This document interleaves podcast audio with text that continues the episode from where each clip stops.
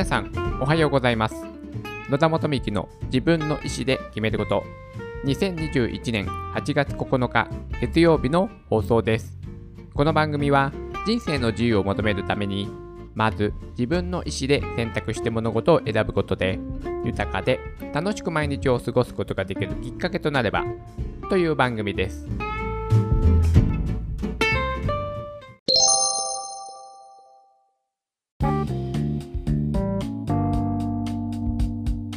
今日は iPad の活用を模索していますについてお話をしたいと思います。会社からですね iPad を貸与されているのですが、そのいわゆるタブレット端末の活用にどうしたらいいかすごく悩んでおります。私個人の見解としてはですね、ノートパソコンの方が使い勝手がいいので、そちらの方がいいのですが、ノートパソコンよりもタブレット端末の方が軽量であるし、外出する時とかですね、そっちの方が持ちやすいので、活用してほしいということで会社から貸与されております。とはいえですね、やはりタブレットのアプリだとパソコンで使える機能よりも制限されているものがあったりとかですね、私としてはちょっと使いづらいと思っております。さらにですね、私が勤めている会社で使っているパソコン、会社で使っているパソコンですね。これは Windows なんですよね。そしてタブレット端末は iPad を貸与されているということでですね、マイクロソフトと、Apple というですね、違う OS なわけですよね。ここにもちょっと不都合がありまして、使いづらいなっていうことを思っているのですが、私はですね、社内にこういったですね ICT を活用した働き方を広める立場の人間なわけなんですよね。そんな立場の私が、使いづらいとかやで意味がないなんて言ったら元も子もないじゃないですか。なのでいかにしてですね、パソコンはマイクロソフト、タブレット端末は iPad で Apple、 この違う会社のものをいかに融合して使って社内の業務の効率化を高めるには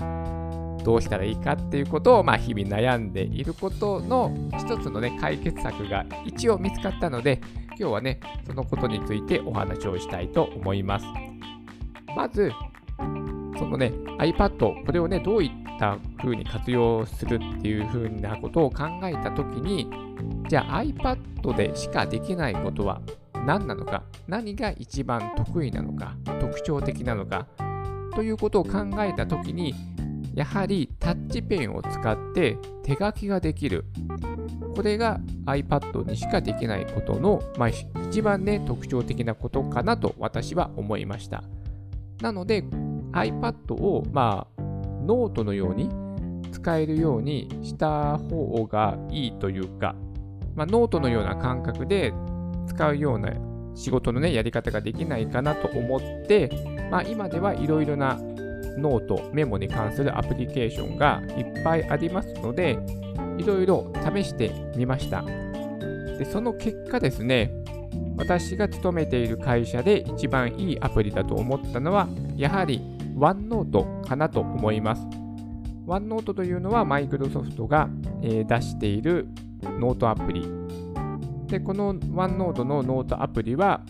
iPad のアプリも出ているので、これを使うと Windows と Apple の互換性があるので、最も使いやすいアプリかなと思いました。いろいろですね、 iPad に入っている純正のメモアプリとかいろいろなアプリを試したのですが、やはり最終的につまずくのがデータのやり取りなんですよね。データのやり取りをどうしたらもっとスムーズにいくかなって考えたときに、やはりマイクロソフトの純正の OneNote を使うのが一番いい。もうデータは OneDrive の方で共有ができますし、もうそっちの方がいいかなと思って、OneNote の使い勝手も良かったので、これは私はなんか東大元暮らしではないですけども、ね、OneNote って無料でね、Windows 10に標準装備されているアプリですから、じゃあこれでいいじゃんと思ったんですね。コストもかからないし。ということで、まあ一つね、落ち着きました。この OneNote を使って手書きの、まあ、ノートのように使えるね、メモ帳として、こういった活用が、まあ、iPad だからできるものかなと思ったので、一応これをね、進めていこうかなと思っております。あとは会社の方でね、キーボード付きの、カバーも貸与されているので、まあ、iPad をノート PC のようにも使うことができます。けどもですね、やはり、まあ、パソコンを使って仕事している人が多いですね。私のたちの仕事はそんなにね、外回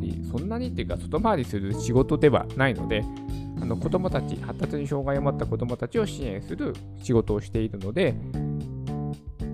基本的には事業所に子どもたちが通ってくるので、まあ、受け身の、ね、方なんですよね。子どもたちが通ってくるのを待っているっていう仕事のスタイルなので、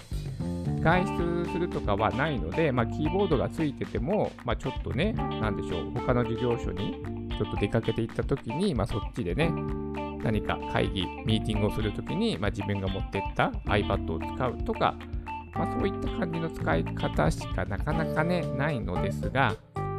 まあ、キーボード付きでノート PC のように使えるのは、まあ、便利といえば、まあ、便利ですね。うん、まあ、あって困るということはもちろんないです。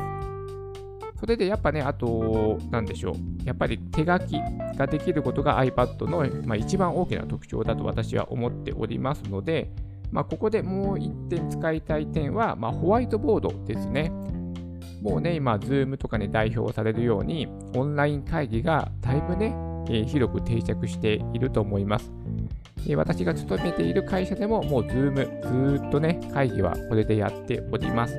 まあこの便利さにね慣れてしまうというか知ってしまったらなかなかね前のような一箇所に集まって会議をするっていうやり方に私は戻りたくないですね。なんかもう移動時間がねもったいないと思ってしまいますし、あとはね雑談が苦手な人とかはね会議の始まる前のね時間ってね結構苦痛な方もね多いんではないでしょうかね。ちょっと雑談苦手だと辛いですよね、あの時間帯とか、まあ、そんな煩わしいね人間関係もちょっとね省けるので、まあ、オンラインミーティング今後も続けていきたいなと思っているのですが、でもやはりリアルに会って話し合った方が、まあ、伝わりやすいのは確かですよね。なかなかオンラインでは意思疎通ができないし、まあ、一番問題がやっぱ集中力の問題ですよね。集中力がなかなかねオンラインだと続かないですよね。なので結構途切れになってしまってね、集中力がなかなかいい議論ができないっていうこともありますし、まあ画面を見てるだけでは飽きてしまうっていうのもありますので、やはり何かみんなと同じものを共有して、かつそれをリアルタイムにやり取りできるツールというのもので、ホワイトボード。これはね、やっぱオンラインでもホワイトボードはすごく重要な会議をする上でのアイテムの一つかなと思っております。まあそこでホワイトボードのアプリケーションいろいろありますが、まあ、弊社で使おうとしているのが Google のアプリですね、Jamboard というですね、ホワイトボードのアプリケーションがありますけれども、それはですね、PC で使うと、これもね、手書きができない。手書きはできるかな？できるけど、あれか、マウスでやるのでやりづらいんですよね。けれども iPad があれば、その Jamboard のアプリ上でタッチペンを使えば、簡単に手書きができますので、かつですね、全ての人が同期に書き込みができるので、スムーズにね、会議が進むツールの一つだと思っておりますので、まあ、このね、Jamboard という Google のね、ホワイトボードのアプリケーションもこの iPad で活用すると、会議がよりよくできるかなと思っております。まあ、今ね考えているものはまあこれぐらいなんですけども、本当ねこれ以上のアイデアがねなかなかね思い浮かばないし、なかなか出会わないし、本当ね iPad ってね皆さんねどういうふうな活用をしているのかなっていうことをね本当にもう教えていただきたいっていうような感じに私はなっております。まあそんな中で私が一番特徴があるなと思っているのがやはりね手書きができるということなので、まあ、この手書きができるっていう機能を使って社内でね、どういった業務のね、効率化が図れるか、意思疎通ができるようになるのかということをもっとね、考えていって、かつですね、それをね、社内に広めないといけない。ここが一番難しい。せっかくいいアイデアを考えたとしても、それをね、社内の人たちにまず受け入れてもらって、使ってもらって、使いこなせるようになってもらわないといけないので、まだまだね、道は長いかなというようなことをね、日々の仕事の中で、一つの悩みとして持っております。はい。今日はですね、iPad の活用を模索していますということで、とりあえずね、その手書きができる、Microsoft の Windows 10に標準装備されている、ノートアプリ、OneNote を使って、手書きのメモができる、共有ができるという機能を使うことが、とりあえずね、私が今一つ出した答えとして、このね、ポッドキャストにメモ書きとしてね、今日はね、私自身のメモ書きとしてお話をさせていただきました。それでは今日も素敵な一日になりますように。